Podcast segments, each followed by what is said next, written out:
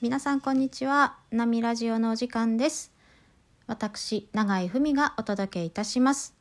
永井文のなと最後のみをとってなみラジオです。よろしくお願いします。さて今回のテーマは話し方の癖についてです。こうやってラジオ配信するようになって結構長いんですけれども、1年半近くかな。いろんな SNS でラジオ配信してきました。最初インスタライブ、それから次 LINE ライブ、で Facebook ライブで、このラジオトークに配信してるんですけれども、そうですね、自分のトークを最初から何のためにやってたかっていうと、やっぱり一番は自分が話したいことをとにかく出すっていうことをやりたかったんですね。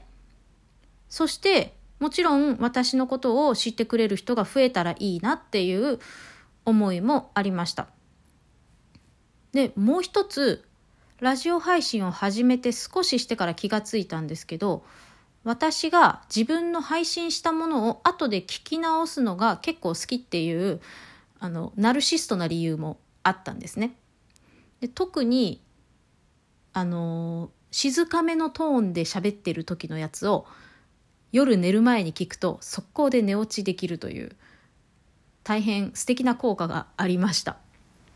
若干ね不眠症気味なんですよ。夜寝る時に頭が忙しくなっちゃっていろいろ考えて眠れなくなるってことが何回も起きるので、それで聞き直しながら寝落ちをするっていうのが安心するんですね。自分の声は一番聞き慣れているのと、話し方の癖がもうドンピシャ自分じゃないですか。だからめっちゃ安心して寝れるんですよ。話の内容も分かってるし、この先どう展開するかも全部分かってるし、よく寝れる睡眠薬として使っておりました。でね、改めて自分の話を聞き直そうと思って聞き直してると、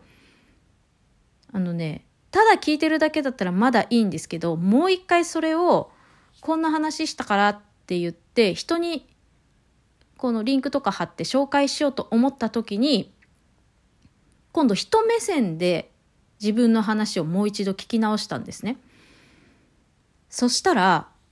自分の話し方の癖っていうのがもろに出ていたわけですよ。それはそうですよね。自分が喋ってて、しかも癖を直して喋ろうとか思わずに喋ってるから、癖だらけなわけで、中には気にならない癖もあるんだけども、それを例えば分かりやすく編集しようと思った時にめっちゃ困ったんですよね。困ったやつがいくつかあるの。それをちょっと喋ろうかなと思います。まずね、文章が終わらないっていうのがありました。もうとにかく一つの文章がダラッダラッダラッダラと続くんですよ。で、喋ってる途中で注釈みたいなやつが入ったりとか、今もそうですけれども、この一つの文章の中にいろんな情報を詰め込もうとしすぎて、ですとかますとかで終わらない。そこまでなかなかたどり着かないっていうのがありました。これは話の内容をまとめて YouTube にアップしようと思った時にめちゃくちゃ困るやつ。で、もう一つはその文章終わらないと一緒なんですけど、終わるとしたらなんとかって思いますとか、なんとかだなって思いますとか、もうとにかく思いますで終わる癖がありました。これはね、理由が分かったんですよね、自分で。思いますって言っとけばちょっとふわっとして終わって、言い切りするよりも自分の言葉に責任を持たなくて済むんじゃないかっていう、自分の中の逃げみたいなやつが、やっぱりその言葉に出る。で、そういう自分の癖を見直した時に、じゃあ次喋る時はどういうふうにしようかなっていうのも、毎回、